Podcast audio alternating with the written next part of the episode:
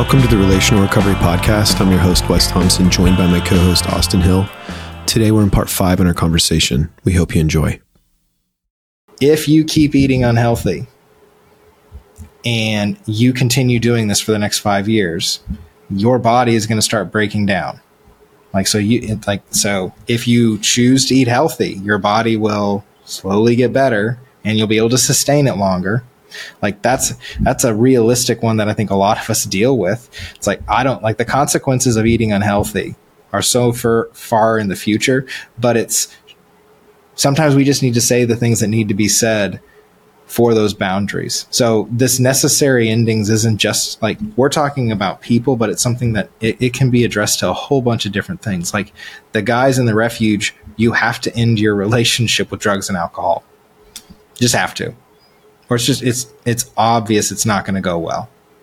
Unless you want to li- keep living in chaos. Yeah so it's that second part that very first quote you said failing well means ending something that's not working being addicted to drugs having it control your life drinking so much that you lose that you lose the things that are imp- most important to you. So it's choosing to end that relationship and choosing to do something else better so it's not it's not compensating or like it's like, well, I'm not going to drink, but I'm not going to work. Uh, you know, I'll just stop drinking, but I'm not going to work on myself. That's not much better because you need to address the issue.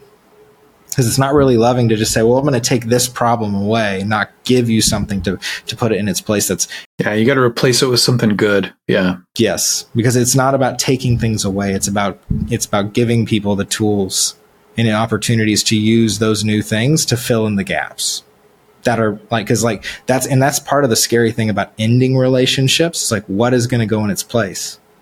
And that's what's really scary about in a whether it's a relationship or a place that you work like well what am i going to like if you end a, a relationship with where you work it's like well what am i going to put in place? And is it going to be better and it's and it, it's very true for those especially with family members. It's like i am ending a relationship with a sibling or a or a parent. Like what's gonna it's really hard like you can't replace siblings and parents and kids. So there's a gap there's a hole that's going to be put there and we need to find something that can fill it. Because it's it's gonna it's going to hurt. But it's a it's a it is a good pain to end a relationship that's that is hurting you consistent harming who you are you know it reminds me of the built to lead principle of keeping the tension where it belongs people that are in dysfunction, foolish people, um, people in chaos, they tend to want to put their tension on on other people. And if you love that person, we are apt as human beings, as empathetic people, to want to help them to the point where we might try to take on their tension. But the reality is, is the only pe- the only way for people to grow to maturity, the only way for people to really become whole, is they have to own what's theirs to own. Nobody can do someone's work for them. Now we can walk alongside people, we can work with people, but we can't take on the things that other people are responsible for as our own. People have to own their work. We have to keep the tension where it belongs. Mm, yeah. And in a profession, like, so there's the, a really good. I, think it's a Drucker. There, I think it's he says it's the iron rule. It's never do for somebody what they should be doing for themselves, and it's it's it's part of us. It's part of our job to figure out what is it that I should do and what is it that you should do. Because if we're doing something that someone else should, we're not teaching them, we're not giving them the opportunity to learn because that perseverance in someone's life is they have to go through struggle or challenges and a little bit of pain to get better at persevering through things. Like the people who who impress us, the people that we want to be like have gone through pain. Pain is not the enemy. Pain is a great teacher. It is. And it's like necessary pain has to happen. Like and usually usually it means a shift or a change in a relationship and sometimes it means ending one. And that is okay. When people make poor choices, sometimes the people closest to them want to alleviate the pain that they're experiencing. But oftentimes, the person who makes poor choices needs to feel the consequences of that pain. They need they need to go through the pain. That that was a really good teacher for me as a parent and then also as like working working at the refuge seeing like the consequence like sometimes a consequence it it sounds painful and it's like gosh i just don't want that to happen. Like right but i don't but like the it, it should be painful. Like not unnecessarily but sometimes someone they need to own their mistake. And we can soften it in we can soften the best way we can soften it is by being there for them like man i'll be here as you deal with these consequences but i'm not going to take it on for you that's not that's not loving. That's enabling people. Yeah.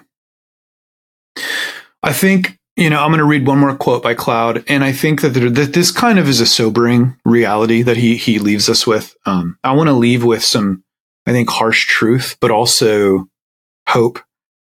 But this last quote I want to read, he says, Your business and your life will change when you really, really get it that some people are not going to change no matter what you do, and that still others have a vested interest in being destructive.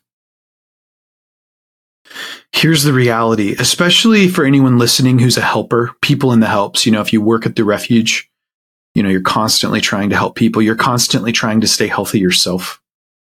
The reality is, unfortunately, this world that we live in, there are, this isn't everybody. Again, I want to caution us again based on what I said earlier, but there are some people that just aren't going to change. And there are some people that have a vested interest in being destructive. These are the evil people. Um, the destructive people. They just want to be destructive to be destructive. They find some sort of joy from causing chaos.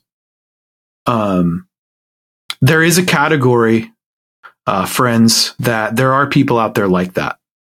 And sometimes really empathetic people will experience people like this and they will spend an inordinate amount of time trying to help them.